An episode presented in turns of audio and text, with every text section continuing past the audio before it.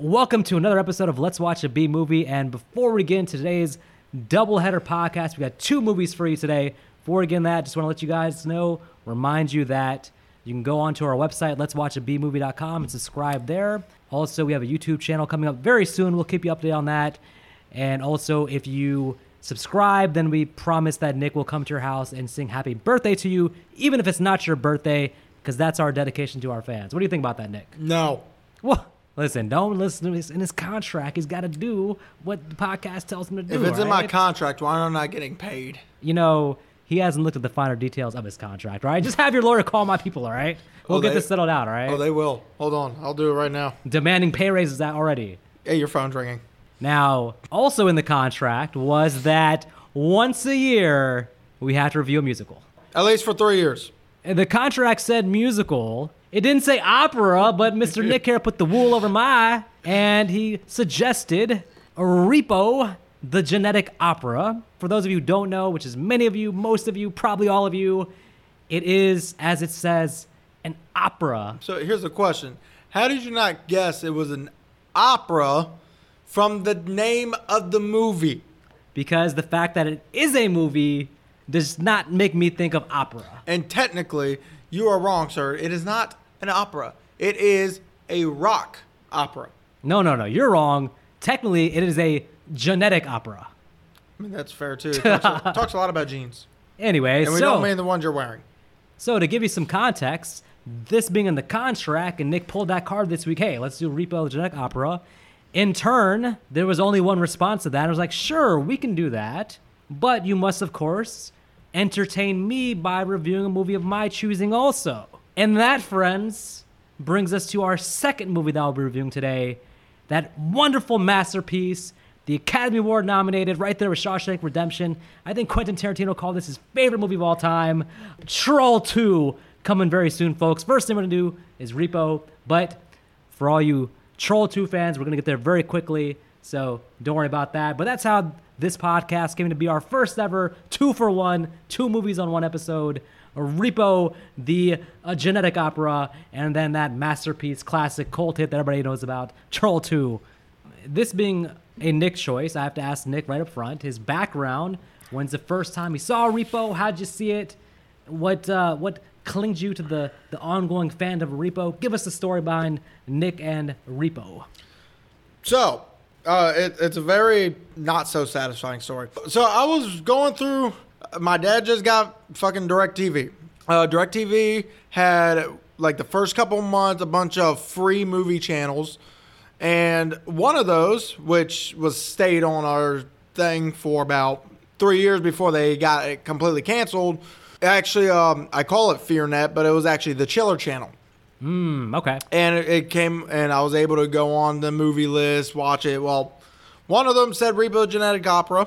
Don't ask me why I pushed the button. I was like, okay, I've seen all of these. Oh, this is new. Repo the Genetic Opera. Uh, I hate musicals. So I so, so I clicked on the movie. First thing I noticed, hey, the guy who directed Saw is, Saw made this movie, Darren Lynn Bousman. Watched it, and ever since I've literally been watching this movie at least once every three months. Well, that explains it then. You were like, hey, let's do a podcast about it because you were about to watch it anyways. You I mean, that is a fair statement. All right. So in my case, I've seen this movie one time. So way before we had this current format for our podcast, once upon a time, you longtime listeners may know that we flirted with the idea of doing a watch along podcast where we would sit down, turn the movie on, and just give our commentary live as the movie played. It was in this format that Nick first, it must have been at the random three month point where he would have watched it anyway. He's like, hey, let's watch Repo. And I said, Repo the Genetic Opera. What is this movie? And he just didn't say anything. He's like, hey, let's just turn on watching. I was like, okay, let's watch it. Didn't know what was going on that first time. Had no idea what was going on. Just at the end of it, swore to myself I would never watch it again. But of course, Nick then proceeded to sneak it into the contract, and here we are. So this second time, sitting down to watch it for the first time. Actually, though, convenient for me, it's on Amazon Prime. And it's also on Tubi. Let me preface by saying also that I'm not a fan of musicals, if you haven't already guessed. And also, I wasn't a part of any kind of gothic crowd. For me, the most the most gothic I've ever been is watching Batman that takes place in Gotham City. And I like the movie The Crow. Crow is classified as a horror action. Yeah, but you've Sir. seen You've seen The Crow. They definitely have some goth overtones there a little bit. It's a great movie. What are you- why are you dissing The Crow? It's a great movie. It is. You know, well, which crow are we talking about? The Brandon Lee one or all Oh. the uh, sequels after it? Oh no, the, the rest of them don't exist. The rest of them are in, are in the, the land of Candyman two and Candyman three and Children of the Corn Part six. Only the original Crow is amazing. The Brand Lee one. You know, the thing with goth too is maybe you can help me with this. I don't even know what goth is because back in my days in high school, goth was a whole different thing, and then it grew to be a whole different thing, and I don't know what it is now. So Uh, to be honest, I can't tell you what it is. I think we're both too old for goth. especially now Yeah. because when I was younger, you know, I you could say I was part of the goth craze. I personally just liked the clothes. I thought they would look cool. I even told people I'm not a goth. I just like the clothing. Did you paint your fingernails? Nope, Okay. I didn't do anything. I did. Merl- Okay, I did grease my hair, but Marilyn Manson fan? no.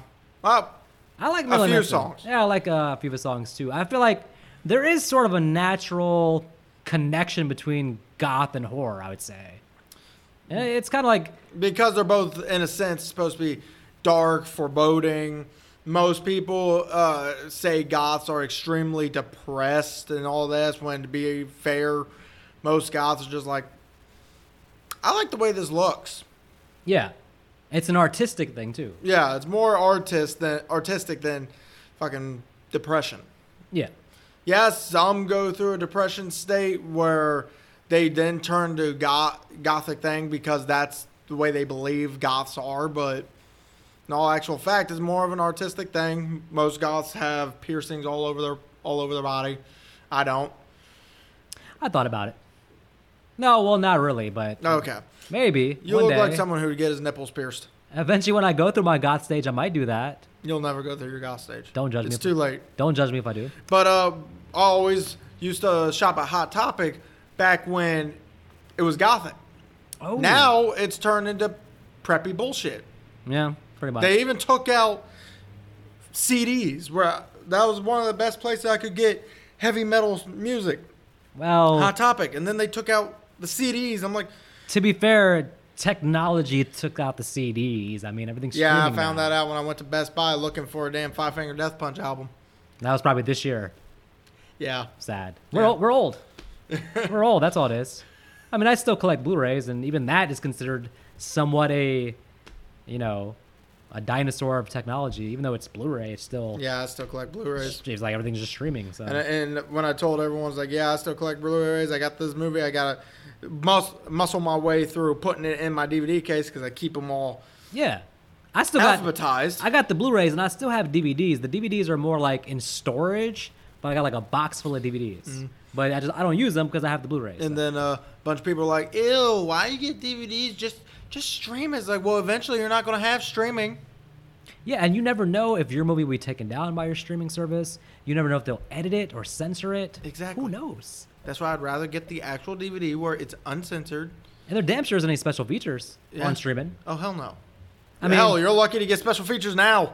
I mean, look, if I have a repo Blu-ray, you know, I, I don't have any interest in listening to the commentary. But if I did, maybe So- maybe that would be on the Blu-ray.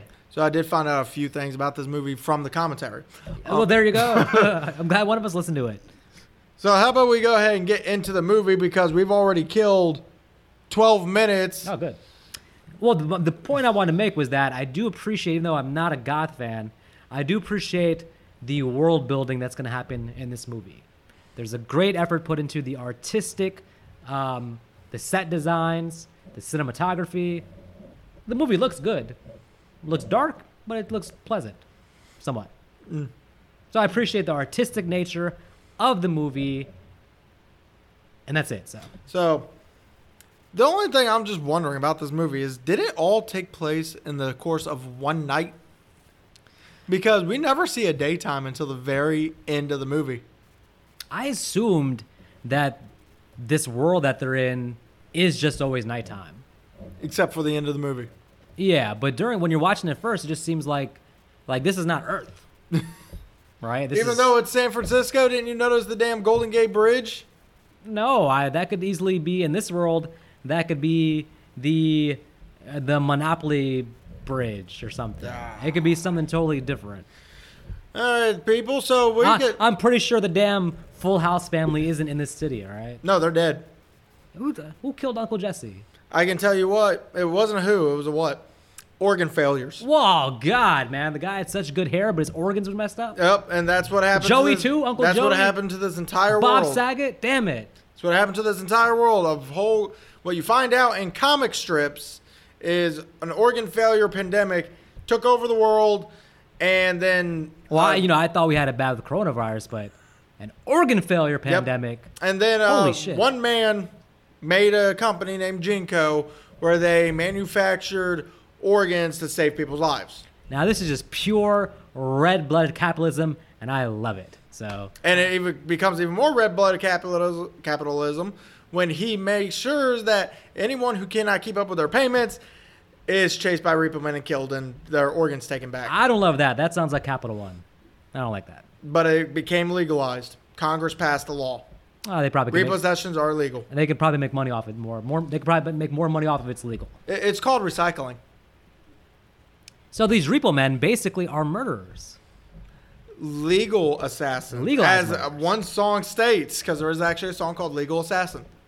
So my question is, Why what- does he still go on the cover of Night and make sure no one knows his identity when he's allowed to do this? Good question. More importantly, though, how much are these repo men getting paid? That sounds like a high-paying gig, isn't it? It's in the medical. Quite- quite it's in the medical amount. field. Didn't you see the damn house that this guy lived in? That's true. That's Ah, a pretty decent house. Not to mention he had a secret basement. and there was a Taco Bell in that basement. I think. No, I mean, maybe there was there was a ventriloquist puppet. That's not gonna give me a chalupa. No, That's not gonna help give me a soft taco supreme. Uh, who knows? Taco Bell probably became outlaw because they were probably the ones causing the organ failures.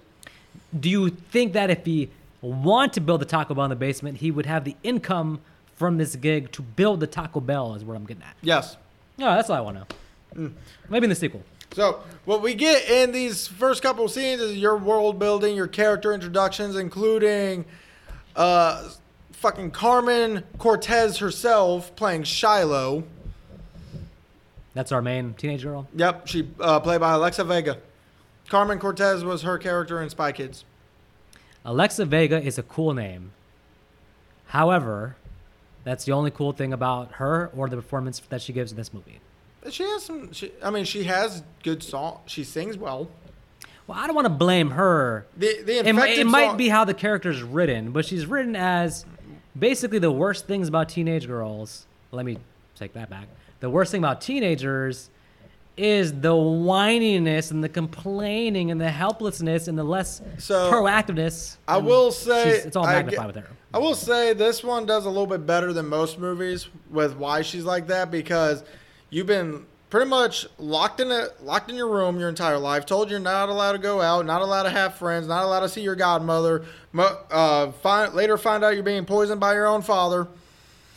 Um, and Look, then later look, on look, you get told is- to kill your dad. That is no excuse. She has meditation available to her at all times. She could easily push through and live a normal teenage and life. also lied about, and also her own father lied about her mom, turning her mom into a villain. I mean, that's pretty bad, but a lot of people have. I'm worse. sorry, this girl has a right to fucking cry sometimes. No, no, not not at the expense of the entertainment of the movie. All right.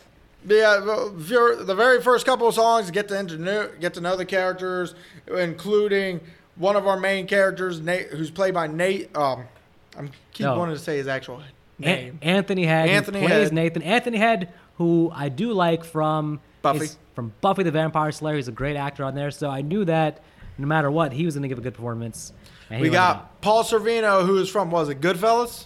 this dude is like a mob boss in so many movies. Like he's always He's a mob boss here. He's always a villain. He's always a mob boss. He's always running shit. He's a boss. That's all. Uh, then you also have um, hold on, uh, da, da, da, da, Bill Moseley, Yeah. who plays Chop Top in Texas Chainsaw Massacre Part Two. And you know when you see him, you know he's gonna make the Mosley out of this role. So. And also he plays what what was the villain's name in damn uh The Devil's Rejects?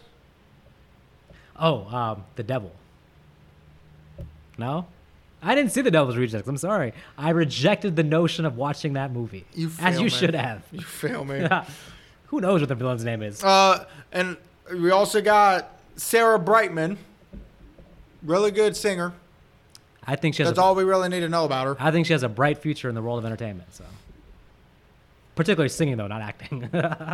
It's fair. I mean, sh- that's all she did in this movie. So, but it lends credibility that it's a musical slash opera, and you have a credible high uh, ex soprano singer. Yeah, so Paris Hilton. I want to say something negative, but she does a damn good job here. Well, because she plays herself. A horny, stuck up kid yeah, maybe, but who is very addicted to surgery so much that her appearance changes every single time you see her in this movie. She does not look like herself at the beginning, and then she looks exactly like herself by the end of this movie. so this is brilliant casting. good job, Paris. Good job, casting director. Oh yeah, this, I okay. So, in my opinion, the songs though, songs are great. A lot, but then again, I like rock music. I like metal. I like the classics. I like the new stuff. I like anything that doesn't involve. What the? I need to understand what the fuck they're saying. Yeah, what the? oh, okay, was, all right. That's that'll be yeah. That that's like the hardcore heavy metal music. Yeah, where they do the harsh lyrics. I'm I'm open minded. I like all genres of music. No, you don't. You don't like my music. I don't like Nick's music, and I don't like this music. Other than that, everything else I like. So it's odd that just the fact any music that Nick likes, and then the music in this movie, the only two things I don't like. So I make that make of that what you will. But, But uh, you did say you actually liked a couple songs on this one, like "Mark It Up." Mark It Up was funny, and you know the movie does have some moments where the comedy shines through, and I'm very appreciative that there's some comedic moments. Some of the lyrics are just really funny. So I I- like I don't like the vocals how it sounds, but if the lyrics are funny, then I can get into it. And there's some songs here that are brilliant on the lyrics. But I will say, uh, out of song wise, my favorite song in this movie is Night Surgeon, where that's the scene where you get pretty much the whole family, minus Amber Sweet, torturing, mentally fucking over Nathan, trying to get trying to convince him to kill Blind Mag. Blind Mag was his wife's best friend. Yep. and they want him to take out her eyes and give them back and kill her. And he refuses to. Which I don't. Which the one thing I'm trying to figure out. Yeah, I understand. He's a bad guy. He's he's going to go back on his deal because he even says she's allowed to go. But um, and her contract has ended with him. But uh, the real question I got: You can take somebody's eyes without killing them. Why are they so adamant on killing them? Why is Nathan not like? this person I could do some help with. Anesthesia, rip out her eyes. Okay, you're free to go. I'll say this, this scene happened so fast. I, I had to go back and watch it again because I was trying to figure out exactly that. Why they were so adamant about killing her. Am I right? He, only, he just said he wanted the eyes back, right? Yeah. So, yeah, it was kind of, and it happened so quick. I was like, they didn't do a great job of explaining why, you know, because obviously it was gonna be a hard sell for Nathan because he's like, hey, I don't want to do this. Oh yeah. And then of course now we finally get to see. I'm going to talk about Blind Mag with this next scene because to be honest, her eyes are pretty cool. Yeah. With what she can do with these fucking well, eyes. Well, she can do some X Men shit. she can have a whole damn movie play out in front of her with her eyes. So her eyes are a projector, basically. But I will say, uh, one thing that was brought to my attention is so when she uses that ability, the holographic ability out of her eyes, she always brings her arms up. Yep. Come to find out, if you can't see, you're not going to balance well. Right. So she's using her arms to keep balance, which is why her arms are always like we when she uses them. Ah, interesting. Okay. Yeah, there's a few interesting things this movie does. Like one of the very first scenes at the beginning, Repo Man kills a girl, slits her throat, blood's pouring out. The minute he rips out that heart, and you hear the the uh, loud.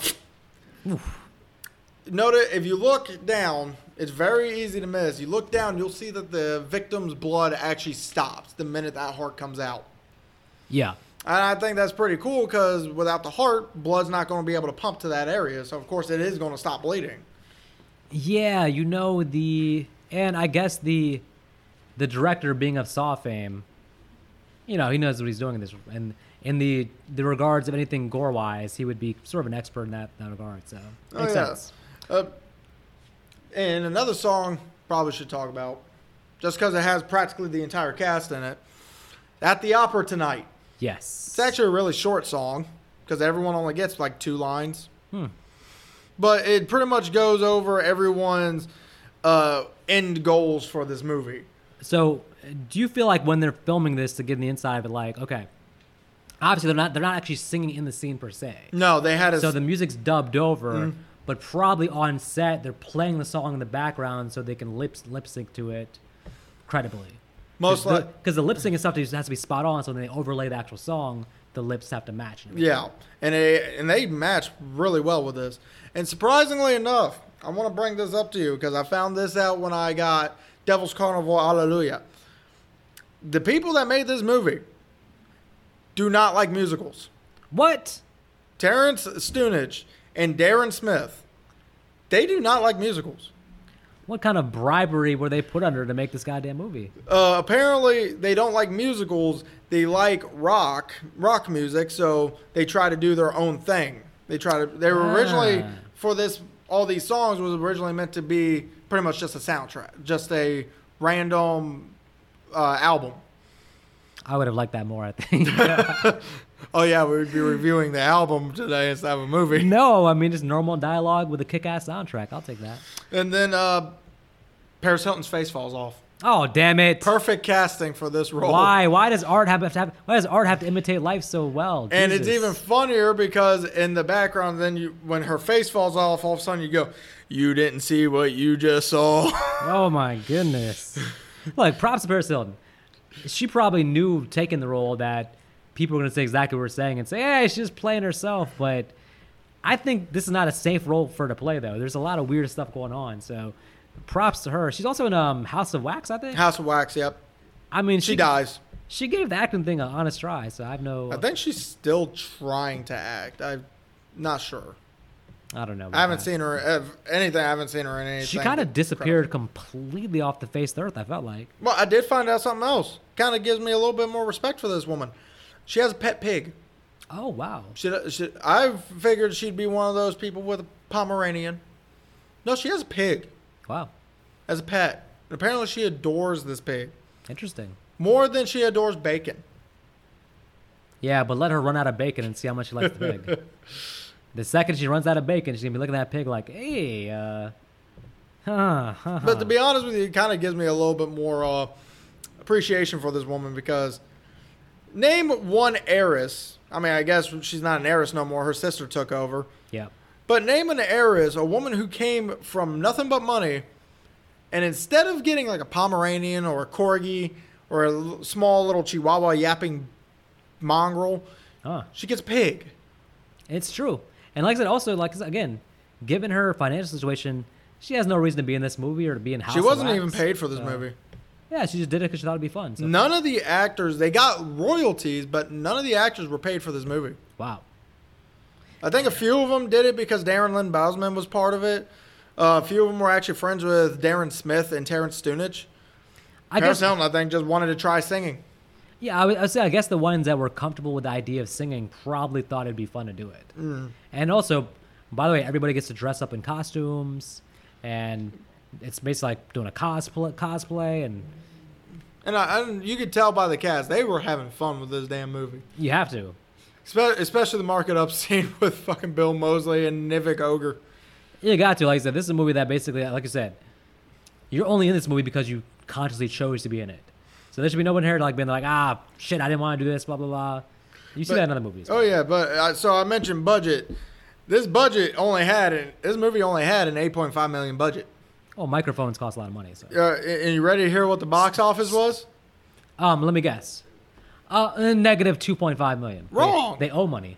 Huh? Wrong. No. 188,000. Oh my good lord! What? you thought I was about to say million, didn't you? No, it only played in like one theater when it first came out. One hundred and eighty-eight thousand on an eight million budget. Yes. So this movie didn't do too well in the theaters. That means somebody somewhere got their thumbs cut off, because some loans did not get paid back on that one. So. Well, I'm pretty. Well, they made up the money by now. This movie's classified as a cult classic. Well, this movie, let's be honest, this movie is never going to be a big moneymaker. This is such a, um, a very specific audience.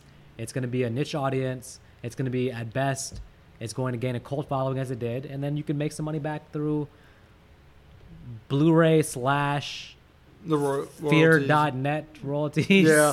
and Um, Amazon Prime. So I wasn't going to talk about the climax. Climax is pretty much just there. But I will say they kind of missed an opportunity. I understand it's an opera. They had to focus more on the singing than any kind of action. But uh, why didn't they have Nathan fight other repo men versus all these random cops that he just straight up mutilates? That would have been an interesting dynamic to see the other Repo Men and get their stories and see how they react. That would be interesting. So we didn't well, get that. No, but I will say because a lot of because you brought it up, Nathan's pretty much the good guy, where Paul Sorvino's the bad guy. Me personally, I don't think I, I think they're both equally bad and good. Mm-hmm. Because I, I think Paul Sorvino's still worse though. oh yeah, he's slightly worse, but his whole, but when it comes towards Shilo, just seeing Shilo's point of view because she's our main char- main character in the movie, going through her point of view, Regrettably so. Yeah, going through her uh, point of view, both people did both good and bad to her. Yep. Obviously, her father, good man, raised uh, raised her to be respectful and all that. However, the bad he did to her was he was poisoning her, which is where the blood disease was coming from. It wasn't from her mom. To be honest, I would think Nathan would be a little bit worse because he did poison Shilo against her mom True. saying you de- you developed this blood disease from your mom. You're not allowed to go out. You're not allowed to have friends. You're not allowed to see your godmother who thinks you're dead. But wasn't Nathan forced into this basically by Paul though? Paul Sorvino He's forced him into being repo. this. Yeah. I mean, technically, Paul Sorvino was the one that poisoned Marni, which hurt was the reason why she died. Marni never even had a blood disease. She was just sick from damn labor. Right. Um, So maybe things would have turned out differently if if uh, Sorvino didn't set off the chain of events to make him a shitty human being. so to be fair, Marni still set off the chain of events by leaving Sorvino and going to Nathan. So we're blaming the dead woman. Where's our morals at? I mean, Nowhere because she's be not hon- even here. She's not even here to defend herself. Because to be honest with you, with the very last comic strip we get, uh, Blind Mag story is we kind of figure out that I feel like Marni was only with Rotti Largo just to help her friend Yep. get her eyesight. Because no, because after Blind Mag's eyes were there, Marni leaves Largo at the altar As she should. and then goes to Nathan. As she should not. as as so Largo being big wealthy businessman is like this son of a bitch is so the only thing I ever loved. And now he's saying, "Give me back them eyes." To Yep. what's her face? It's a blind mag after killing the woman he loved. I so what do you think about? I didn't um. I feel like Blind Mag's death scene is supposed to be emotional, but I didn't care when she died. Well, that's I was I was didn't I was movie. I was freaked out that she stabbed her own eyes out. So that's probably the only effect that I actually did not like because yeah, she rips out her eyes. It's still practical, but when she actually stabs into her eyes, notice that CGI blood just looks so fucking But fake. how did she actually die? Because she didn't die from the eyes, obviously. no, Uh, no, no. But the dude cut something down, The dude cut her down, and she just comes down and she falls onto the fence. onto the fence. Okay, She was impaled. damn. And we we never even got to know you, Mag. We never even knew you, Mag. No, not really. But uh, Eh, well, the ending was definitely going for, and I guess one of the failures for me personally is that they're going for an emotional climax, especially the whole father daughter which we've already established, the father's shitty father. yeah. So Now- their their whole thing at the end, singing to each other, I'm just like, yeah, just hurry up and die, buddy. All right, you weren't father of the year by any stretch. Uh, but uh, the but now that I've gone over why Nathan's pretty much a villain, Paul Sorvino's the villain, mainly villain, but Because also kind of 'cause all the shit he did in that movie, Goodfellas. Well, there's that. But there's also the fact that throughout this movie, he's trying to figure out how is he going to give this girl his company, and he decides she does what he, she does something for him, he'll do something for her.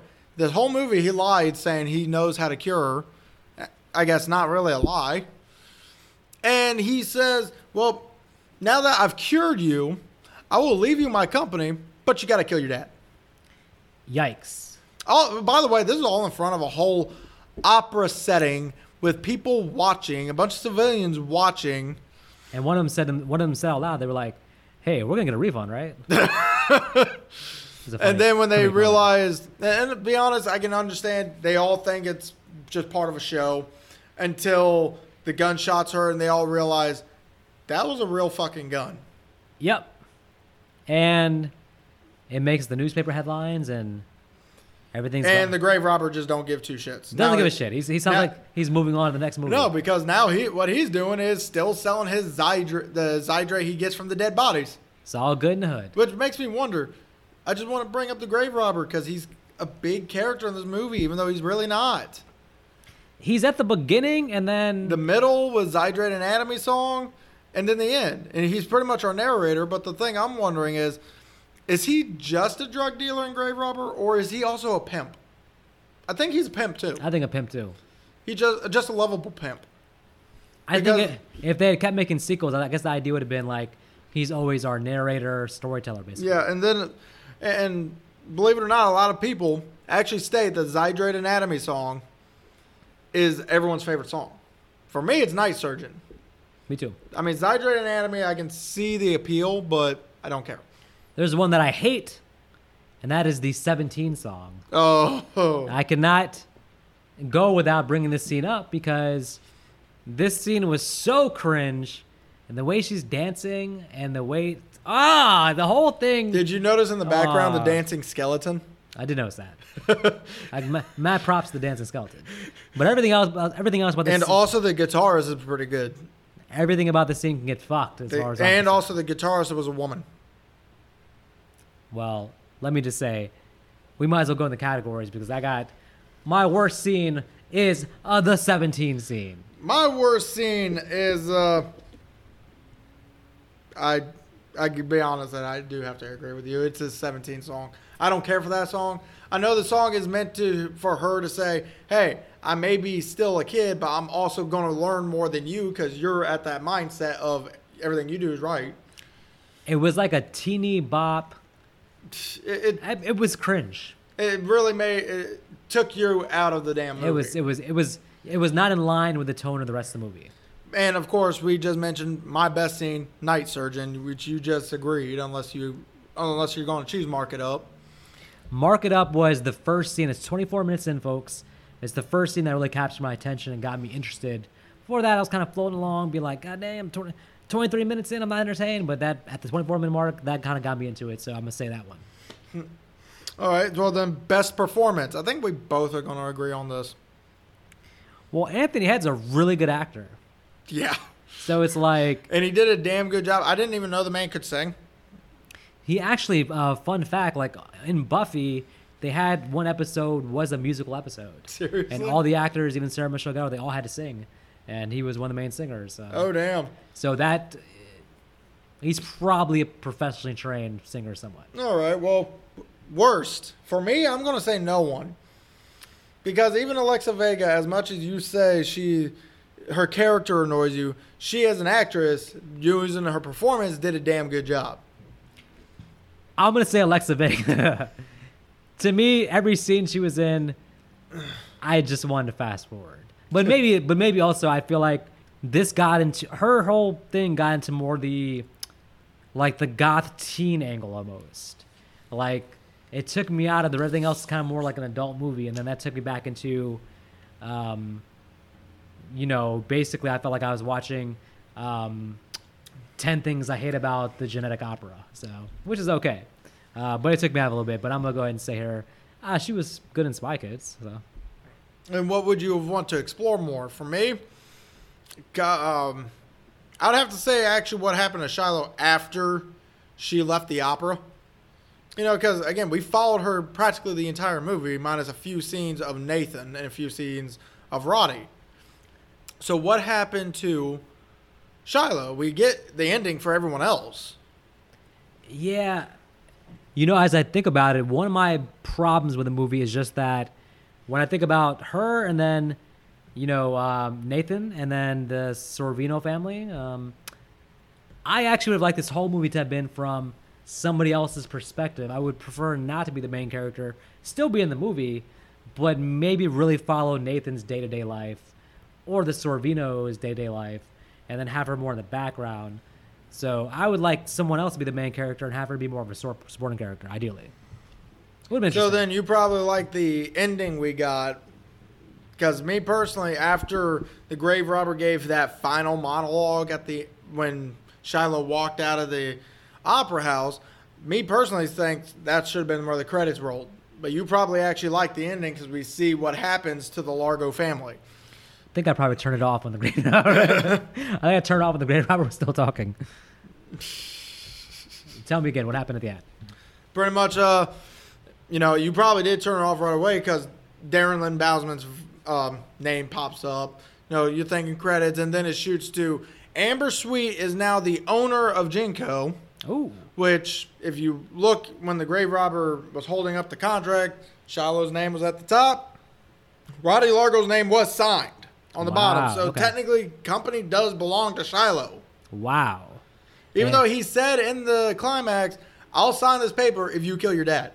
Motherfucker, it's already signed. She better convert the whole thing into a Doom Donuts. I'm just saying. I mean, it's And then they give us uh, a little sketch kind of joke about Amber's face falling off. They auctioned it, and Pavi's the one who won the auction. Largo killed the two highest bidders so that way Pavi could get the face. I'm glad I turned it off when I did. I made the right move. Um, With uh, the actor who plays uh, Pavi, he was singing his rendition of the Repo song we heard at the very beginning with the Grave Robber, which isn't as good as when the Grave Robber did it. ah, true. All right. Final thoughts. Final thoughts is I'm giving this movie a three.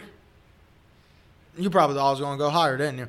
No. No, I'm glad you're being realistic and No, I'm giving this movie a three. I love this movie. It is entertaining. It is fun to watch. But at the same time, as Vic points out very clearly, it's not for everyone. You have to be in the right mindset to watch this movie, which is why I probably only watch it every three months. I know people who watch this every fucking month. That's a little too much for me. I know one person that watches every three months, and that's way too much for me. So. but at the same time, and the the way it was directed was fine. The way the cinema cinematography is fine. Obviously, a lot of the outside shots are all CGI because originally this movie was meant to be a play. So overall, I'm giving it a three. All right. So, you know, I have to I have to pan back to my Pan's Labyrinth review because if I'm being consistent, then I have to understand that even though a movie may not be for me, it does have an audience. The audience it does have does think very highly of it. Be respectful of that. I want to give it, you know, two different perspectives. My perspective, of somebody who doesn't like goth stuff and definitely doesn't care for musicals, and even less likes operas. For me, there's some things sacrificed in the name of singing. I feel like it does affect the performances because it just can't be that dramatic when they're singing every line. It's just when they sing every line, it's just you can't be that dramatic because you're singing. So there's the stake, the emotional stakes are never that high because there's too much singing going on. So you sacrifice a little bit of that with the singing. And by the end of it, because of that, I didn't necessarily care about the characters or their fates. So for me, personally, it's a two. Um, because and and it could be a one, but I'm saying two because you can tell that there's a lot of effort being put into the world building, the set designs, the characters' costumes, the outfits. All the actors are gung ho. They're all going for it, giving pretty solid performances across the board. Um, Alexa Vega aside, uh, pretty solid performances. So it's like one of those things. Like, okay, well, it's a very specific niche movie. If you like musicals, if you like musicals and you like horror musicals, even I think probably this is down your your rabbit hole. But I'm saying two only because it's such a small audience of people that would really be into it. And if you are that audience, as Nick said, you'll watch it every three months. You'll watch it once a month. You'll buy the Blu-ray. You'll watch the commentary. You watch the deleted songs. You'll recommend that we review that on your on your on your on your podcast. You'll do all these things, right? So I can see that with Nick here. Nick's a fan, and I can see how people would appreciate it. So even though I don't love it, I'm still giving it two stars and saying, hey, based on what you've heard, watch the trailer, read the synopsis. You'll you'll tell if this is your kind of movie, and by and if you if it is your kind of movie, it'll be a three stars for you. It'll be a three and a half stars. Let me not be that kind. It'll be a three stars. Definitely not three and a half, but it'll be a three stars. So yeah, I'm gonna say two for Vic. uh, Vic being more the the generalized mainstream audience who's like, ah, I don't want to listen to a movie. I want to watch it. Well, I don't want to listen while I watch. Never mind. That makes no sense. I don't want to pay it. No, I don't want to hear a soundtrack during the entire movie. But there's there's definitely some good in it. The, everybody's having fun. So yeah. But yeah, I'll I'll say two stars, but higher if this is your kind of if this is your shindig. This is usually the point of the podcast where Nick rudely kicks you all out and says, "You ain't got to go home, but you got to get out of here." I didn't even use the same language he uses because I'm not as rude as Nick. But I'm not rude. People love me. but today, guess what? We're not kicking you out. We want you to stick around for a little while longer as we talk about Troll 2. And Nick's been meaning to get this movie off his chest for about a year now since I first showed him. As a matter of fact, there's similar arcs here because the first time he saw Troll 2 was me showing it to him the same way he showed me Repo the Genetic Opera. So turnabout's fair play. Now, that said, quick background on Troll 2. It's called Troll 2. It has nothing to do with Troll 1. In fact, nobody's even seen Troll 1 or knows what that movie's about. I almost watched it. and on top of that, it's called Troll 2. It has nothing to do with trolls. The word troll is never mentioned once in this movie. There's no trolls here, folks. It's goblins. Why didn't they, why, why didn't they call it goblins? Who the fuck knows? So, close your eyes, tap your shoes together as we take you on a mysterious journey to the small, amazing town of Nilbog. I've been thinking, you know, we should all get a bunch of people together, take a nice trip, right? And, you know, some people, they think like to go to Florida, they like to go to the Rocky Mountains. I said, no, let's go to Nilbog. And, you know, if you like it, you can buy a house there. You can call it Nickbog. What do you think? I got a real question. Oh, and I could buy a house and call it Vicbog. What does this movie have against guys and having friends? This girl does state that, you know, having friends is weird and all that. She doesn't say, she doesn't exactly mention how much this guy actually does with his friends. Well, I was going to say, to be fair to her, having friends isn't weird, but having weird friends is bad. And also, another thing is this movie doesn't know what a whisper is, uh, doesn't know a lot of things that it is trying to do, and also doesn't know what acting is. I disagree completely. The acting was shit. This movie is a clinic, an acting clinic. This is channeling Daniel Day Lewis, Robert De Niro, Al Pacino, Paul Sorvino. It's channeling their spirits, inhibiting the actors. A tour de la force that they're all giving, starting with our first scene, which has the little kid being given a bedtime story by his dead ghost grandpa. Yeah, and this is where we also get to see the greatest, most epic costume ever a demonic Oompa Loompa. A demonic Oompa Loompa. Listen, hey, if you love Star Wars, you'll love these Oompa Loompas. They're demonic. They make strange noises as they crawl through the forest. These things also look like fucking mutated coconuts. well, yeah, and you know, sometimes you need a little mutilation in your coconut juice. So, No. oh, okay. Also, here's another question. So, when we get to Nilbog, they state that they are all vegetarians. Yes. So you're telling me eating human is a veggie?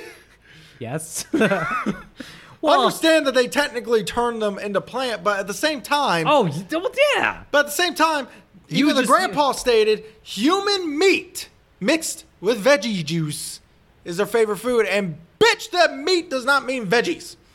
They were talking about the human finger, not the organs or the meat. So, well, you look like you're turning into a goblin right now, right? Are you like the character Peter at the beginning, who, as Grandpa's telling the story, Peter's in the forest being chased by the goblins. He meets a beautiful woman, falls victim to her delusion, and then gets eaten by the goblins like a steak dinner. They're not supposed to eat meat. They're supposed to be veggies. Well, they didn't have, they didn't have time to turn him into a plant, so. this uh. this opening reminded me of the opening of Princess Bride, even though this is not going to be a similar movie. Also, since you brought up Grandpa, can we talk about Grandpa for a second here? yeah, he's a dead guy. How the fuck does he have goddamn Darth Vader powers in this goddamn movie. Well, listen, he's been dead for a while. And he picked up some notes from the dark side, the dead side. Uh, li- Literally, and also the whole opening part of the movie is only Josh can see the grandpa. Yes. And yet, the daughter starts seeing grandpa. No, So- that no, that's because she had picked the wrong room. That was supposed to be his room. So no, and Grandpa being the the the clumsy ghost that he is, appeared in the wrong room and accidentally showed herself to showed himself to her, even though the rules state that clearly he can only show himself to uh, young whatever his face is. But first off, of? we're jumping ahead. Hold on. We're not going through the whole movie like we didn't go through all of Repo. No, no, no. I just want to get back to the weightlifting scene with the girl. Why is she wearing a bathing suit? Why is she weightlifting? Be- Why do they even need to mention she's apparently strong when we don't see her use her strength at all in this movie? Why does this kid invite himself? How does she invite the kid on the family trip? Not only that, but she literally says a song. The the song. Repo's getting into my head. Oh my God. Um, she literally singing. says the line, "Shh! If my father hears us, so bitch you yell it." Yeah, not only that, but How how deaf is your dad? now that your father, the same father, would be cool with you bringing this dude on a weekend trip to Nilbog. Without even asking him. And by the way, the kid, how dumb is this guy to be like, hey, I'm gonna bring all my buddies in a camper and we're gonna travel side by side, parallel to them. After he literally told her, "Yeah, no friends." I mean, I understand it's to up the body count because this movie is a schlock to get through. It's a schlock. No, it's not. It's it's, it's fucking slow. Listen, my only complaint about this movie is that This movie is an hour and a half. It felt like three hours long. Listen, my only complaint about this movie is that I was eating a Papa John's pizza, and then it gets to this scene where the kid's in the car and they're traveling, and the damn green ooze starts coming down his face, and I got a pizza in my hand. I'm like, I can't eat this shit. Because the movie's so bad, you lose your appetite. No, because he has damn green slime coming down. He starts singing that "Row, row, row your boat gently down the Oh my stream," God. and that's got to be in the top five most Well- annoying songs ever. Also, what mom says that is her favorite song? Oh, she's from the 1940s. Oh my gosh. Um, what? Have you heard of such an exchange program where you go stay in someone's house and they go stay in your house? Uh, What- yeah, what actually, this? it's like house swapping or whatever. I will never do it. how would that be comfortable at all? Especially if the person that I'm swapping houses with is from an area and is poorer than me because you're going to miss some stuff. I would only do if the exchange offer was for me to go stay in Nilbog. But aside from that, I would never entertain such a thing. I mean, going to stay with like an Amish family in their house in Nobog where there's green stuff in the fridge and complimentary green breakfast. I mean, that sounds good, but Also, when they arrive in Nobog, it's daytime, right? it is. It's bright ass day. Sunny day. No, no one's on the street. Nobody. Wow, it's so empty. Uh, this time of night, I'm sure everyone's sleeping. Excuse me? This time of night? There's sun. It's daytime. By the way, Sun. By the way, when the teenage girl is telling the kid about the trip, the teenage the teenage boy, she actually says this line straight, and I laugh my ass off. She says, "We're going to Nilbog, a wonderful half-empty town." She says that as straight as a whistle, and I'm laughing my ass off. But anyways, they get to Nilbog, and let me just say this: you got to be really clueless not to notice something weird going on in this town. It, well, it's definitely empty. Not just half empty. No, it's it, empty. Well, all the people are like hiding in the shadows, basically. Like, who's this? Who Well, are they're- they? They're busy churning out green milk, so because milk does a body good, especially if it's green. Makes you turns you into a future plant food. So, this is where I'm wondering about Grandpa's powers. He freezes time, says, You have 30 seconds. The kid's walking around the table trying to decide Now, did what you? he's going to do. Now, I, I, you probably too, but I, I hit the timer. I'm counting. It definitely was longer than 30 seconds. It was, it was two full minutes. It was. This is two minutes. Oh. This mofo walked around the table, thought about it. The grandpa clearly told me I have 30 seconds. The kid took a minute and 20 seconds to think about it. And then we have to assume he then took him also another minute to, you know, did what he did. But Now, did Yeah. he? The real question is, I'm wondering, I know what did you're he piss or did he shit? He had to piss. Yeah. Now, they don't say, but I'm guessing. Well, yeah, but at the same time, how is that going to stop them that already has the stuff pretty much in their mouth? The stuff's already in their mouth. They just didn't bite down yet. He didn't think just to remove the food from their hands. And then grab the food off the table and like, I don't know, ch- up chuck that fucking table. Of all this, of all the possible solutions, he'd used the worst solution And, possible. and notice how the father's like taking off his belt to beat him, and then just tightens like I'm tightening it so I can avoid the hunger pains. Like, what? That was hilarious. What? That was subverting expectations to the fullest. Yeah, he was like taking off the belt, and as he's going up, the mom's like, "Don't beat him," and he's like, "I'm tightening it up, so I don't have to deal with the hunger pains and no dinner for you." Beautiful. The grandpa is basically, I mean, they should have him in Mortal Kombat. The next Mortal Kombat game should have Grandpa from Troll 2. Literally, he'd be as strong as Raiden. Yeah, he's learned a few things. Uh, so, nerd sees girl, must chase because you know a girl is sweating green and is screaming in horror. Uh, the first thing I'm gonna do is tackle her. Like he doesn't just. This had to be the best acting in this whole goddamn movie, by the way. He literally dive bombs this poor woman. He he took extreme measures to get her attention. I must say. Well, And I'm just then you then we see her more of our goblins, these fucking But melted she, trash but bags she seems to be grateful that he's come to save her. until he gets stabbed. Well, unfortunately, a whole host of goblins come. Melted trash bags. But to his credit, he walks over and gives them fair warning when he says the following. He says, Get out of here, or you're going to be in a lot of trouble.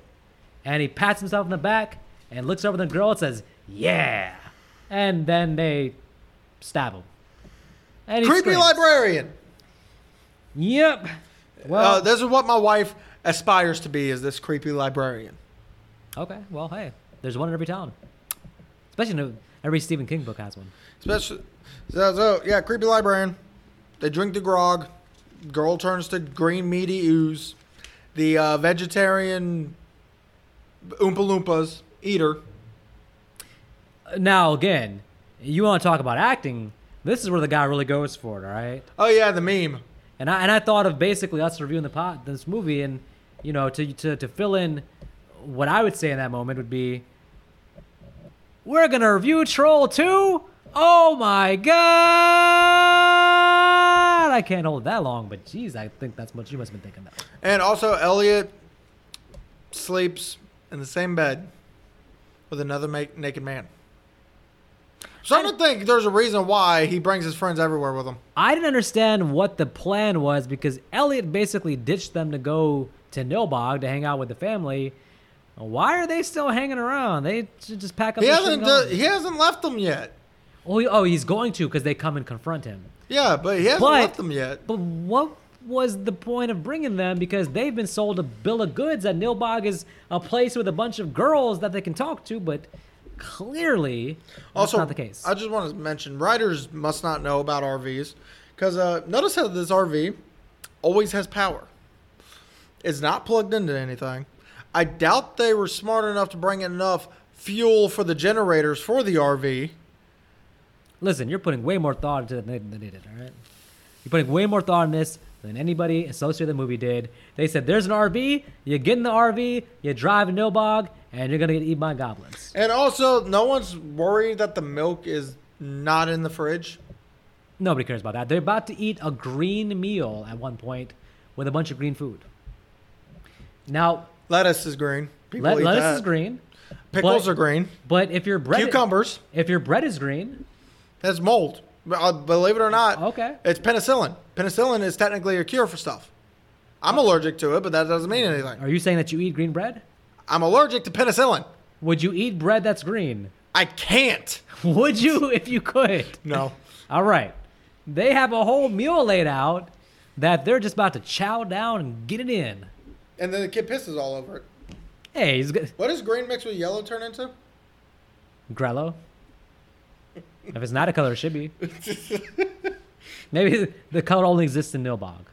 How about that? So, anyways, I gotta say this this epic fight between good and evil, Grandpa versus the Nilbog goblins. I'm completely enthralled. I can't wait to see how this battle turns out. How about you, Nick? Are you enthralled as I am? Are you glued to the screen? Will Grandpa defeat the power, evil powers of Nilbog? What the do you think? fucking priest goblin Oh yeah, exorcises Grandpa. He does kick Grandpa's a fucking demon. Yes, but before Grandpa goes, He he burns him alive. sets him on fire, which clues in the family to hey, something's weird's going on here, buddy. Now, let me just say, the first 45 minutes of the movie, Actually, I'll say this. I was Be- enthralled. uh, um, before I uh, interrupt you again. Uh, I'm pretty sure Willy Wonka didn't even think of deep frying one of his Oompa Loompas that Grandpa had to do it for him. Sometimes you don't have access to a microwave, you gotta go for the deep fry, right? Grandpa had to do what he had to do because he's in hell, basically. Apparently, he told the little kid he's in hell. So, I say, let's get to the categories. Some random fight with the exact same stairs, just in different parts of the house happens. Didn't you notice that these stairs were teleporting? yes. And then uh, they all put their hands on Stonehenge and all the. You gotta died. believe to achieve. I always thought that. And also, I think this movie is a PSA that states uh, vegan bad, carnivore gourd. Gourd. Carnivore gourd. Like, you want to say that again? Okay. Vegan bad, carnivore good. Yes. Because, uh, okay.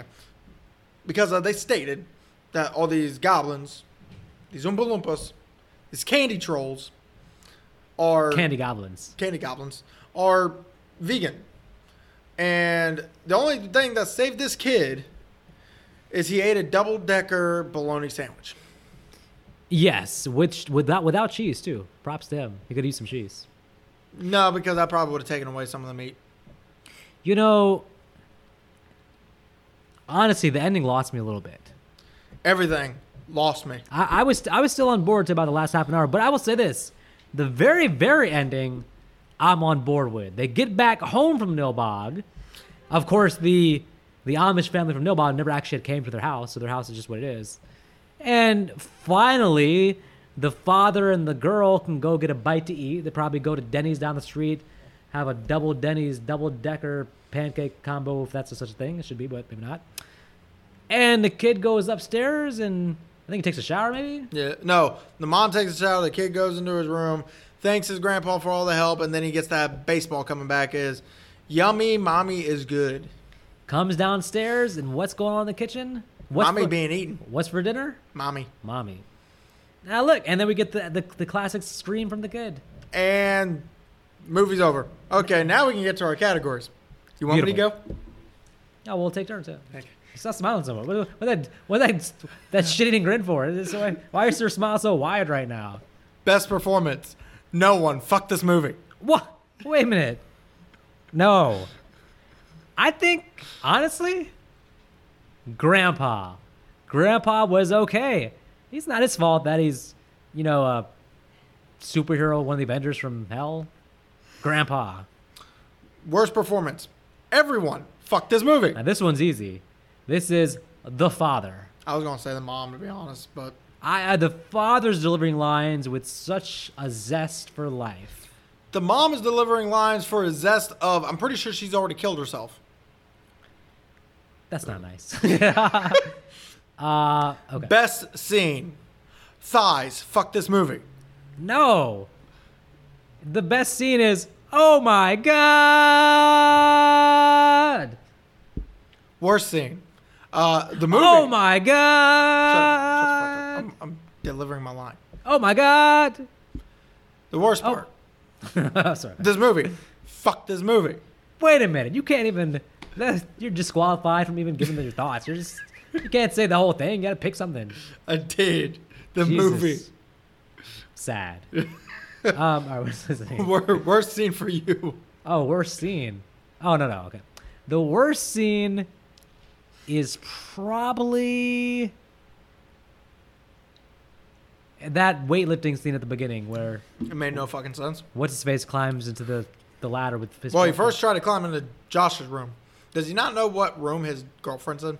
and how, why is all four of his friends there at the window also? It's like, uh, Why wouldn't they stand can you hurry outside? this up? Yeah, why wouldn't they stay on the outside? They're literally peeking inside. They're trying to catch her in her bathing suit. She should have kicked them off the thing. She shouldn't have been weightlifting in a leotard. She should have kicked them off. There, there, she, there are shorts made for women to work out in.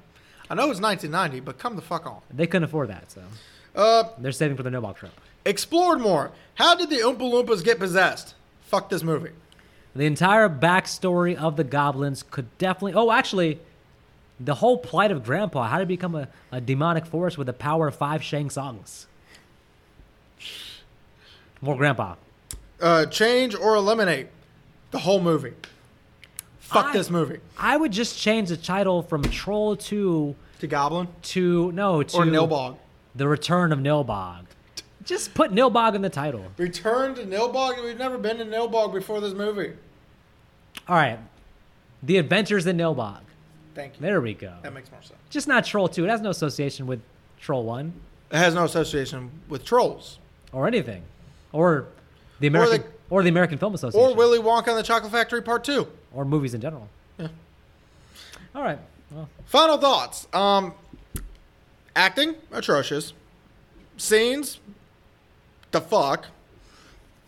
Uh, the only to be honest, uh, to be completely fair, I can definitely see entertainment when you're drunk or with a bunch of friends and y'all are literally just ripping this movie a new asshole. Watching it by yourself, don't do it. Watching it to review it, don't do it. You'll ruin your perspective on movies in general because like i said the acting is atrocious minus as you've brought up earlier the goblin queen and yes she purposely acted like a fucking insane person i found out that was purpose that wasn't direction that was her Good. she chose to do that because you know it fit with the damn movie it does. And that's really all i got the the effects actually were pretty decent and They could, be, they could be worse. yeah, they definitely were pretty decent. I mean, it literally looked like this kid was turning into a tree. So I'll give this movie a one out of four. No, you're right. I need to be realistic. One out of two. what? What? No, one out of four. You changed the whole scale? Damn. Yeah, one out of four because I just I, I'm never gonna watch this movie again. All right. All right. I am I, I can't get I, I can't find one redeeming quality besides the effects of this movie. Yeah, I can't do it. All- all I can't be nice. Fuck this movie. Let me be a little bit nicer. Let me just say this. Yes. Sliver Freddy's dead. I want to defend this movie. I want to defend it. But when the proof's right in front of my face, I cannot ignore the evidence staring right staring me right back in the eyes. So I will not ignore that. That said, I do think that this movie is worth watching for one reason.